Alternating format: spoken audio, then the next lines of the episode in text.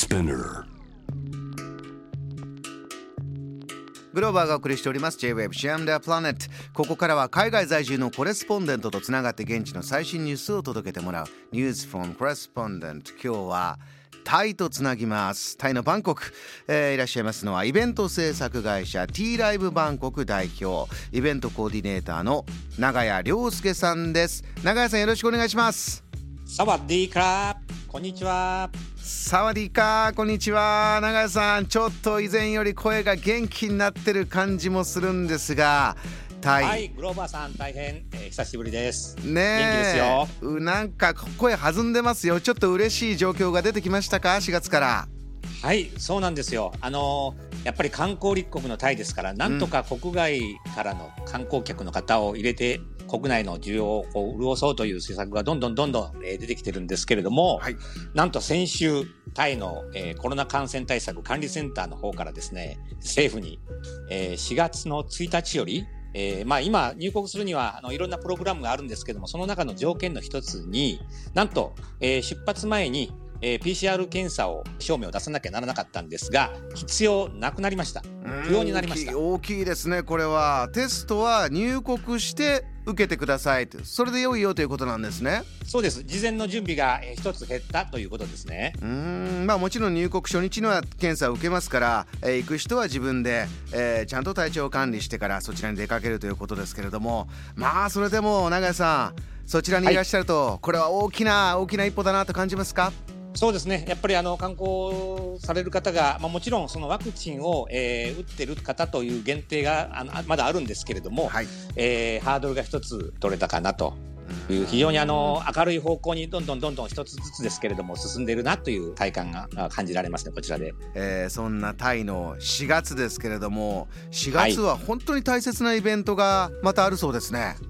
そうなんです。あの、タイはですね、4月の13、15というのは、まあもちろんご存知の方、大勢いらっしゃると思うんですけれども、タイ正月という、まあ、ソンクランという、えーお祝いが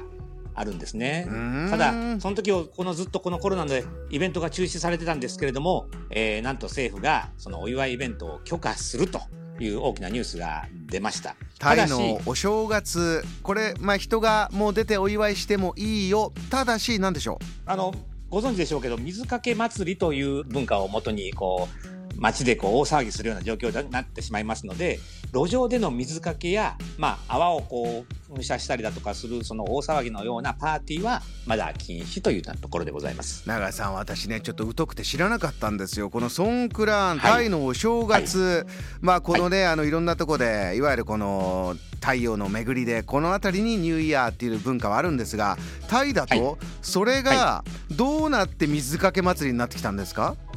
そうですね。もともと今おっしゃったようにその暦的にはそのインドの、えーサンスクリット系の言葉ですしね。このソンクランというのが。それでその暦的にはその12月の週12ヶ月のその周期を得た太陽が新たにお静座に入る時期をあの新年として祝うという、えー伝統行事だったんです。うん。そこに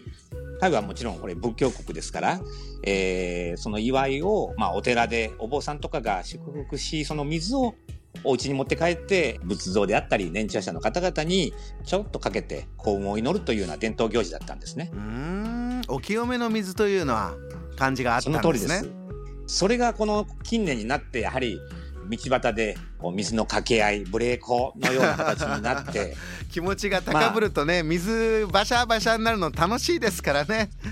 そうですねそれとまたあの気候的にも一番一年中で暑い時期なんですね。それではじゃあ水をかけ合うことも大きなお祭りの醍醐味になってきてたんですかそうなんですね。ただやっぱり度が過ぎると、えー事故につながったりだとか、まあいろいろこう問題が起きてましたものですから、まあ制限の中で楽しむというようなあのお祭りなんですけれども、残念ながらまだその大騒ぎだけはちょっとまだあのダメですよというようなところでしょうか。えーそれでも、えー大騒ぎはしないとかあとまあもちろんそういうイベントアルコールとか飲酒とかそういうことはダメだけれどもこれを祝えるというのはまた大きいですよね2年連続で中止だった中ですからね。もちろんですからあの里帰りだとか。あのまさにお正月的な雰囲気になりますのであそういう移動に関しても若干あの緩和がされているので皆さん心持ちにもいい時期になるとは思いますけれどもね。うーん。これは帰省とふるさとに帰るということもタイバンコクの方にとっては久しぶりに帰れるそういった空気ありますか？そうですねあのやはりこの4月になると皆さんお休みがありますからねこの3日間を中心に前後にですからこの仕事も手につかずちょっとそわそわしたりだとか長い連休があるので非常にあのお休みムードになる1か月だとは思います。ソンクラン、えー、これを今年はお祝いできる、はい、さあ、はい、まだ時間ございます。もう一つトピックご紹介していただきたいんですが、はい、えー、イベント数ある中でもかなり大きなものがまた今これは今開催中なんですって？そうなんです。昨日からこれもご存知の方はもう非常にそのアジアでは有名なイベントになりましたバンコクインターナショナルモーターショーが開幕したんです、ね、モーターショー自動車ですか？昨日から開幕をした。はいまあ、あの特に日本と違ってタイの方々ではあの車というものは非常に何て言いますか財産価値があり、まあ、家と同じぐらいのような値打ちがするものもあるんですね。でこのイベントは非常にその大規模でなおかつその期間中約、まあ、2週間弱あるんですけれども150万人ぐらいから200万人ぐらい入るぐらいの大きなイベントなんですよ。すごいですねこれはじゃあもう海外からも来るようなもちろんです。ただ、まだこの時期、ここ2年、やはりあのコロナの影響で厳しかったんですけれども、スケジュール的にもこの時期に行われ、えー、実はこの日本のモーターショーだとか、国際、他の各国のモーターショーとは違って、この期間に車が販売されるんですね。あ実際取引もあるんですか、ここで？そうなんですよ。その台数が通常ですと3万台から4万台、約2週間で破格の数のえー、車がショート取引されてる非常にそのエキサイティングなもちろんショーとして最先端のテクノロジーを確認したりだとかコンセプトカーを見るのもいいんですけれども実際に売り買いがあの新車の販売が行われる非常にエキサイティングなイベントなんですね。そうですかこれは自動車というのはねぱりそれこそ人の気持ちを明るくするものだなと私も感じますんで、えここがまたねこの中長いトンネルの出口からまた明かりが見えてきたというような空気なんでしょうね。いつまでなんですか？そうですね。はい。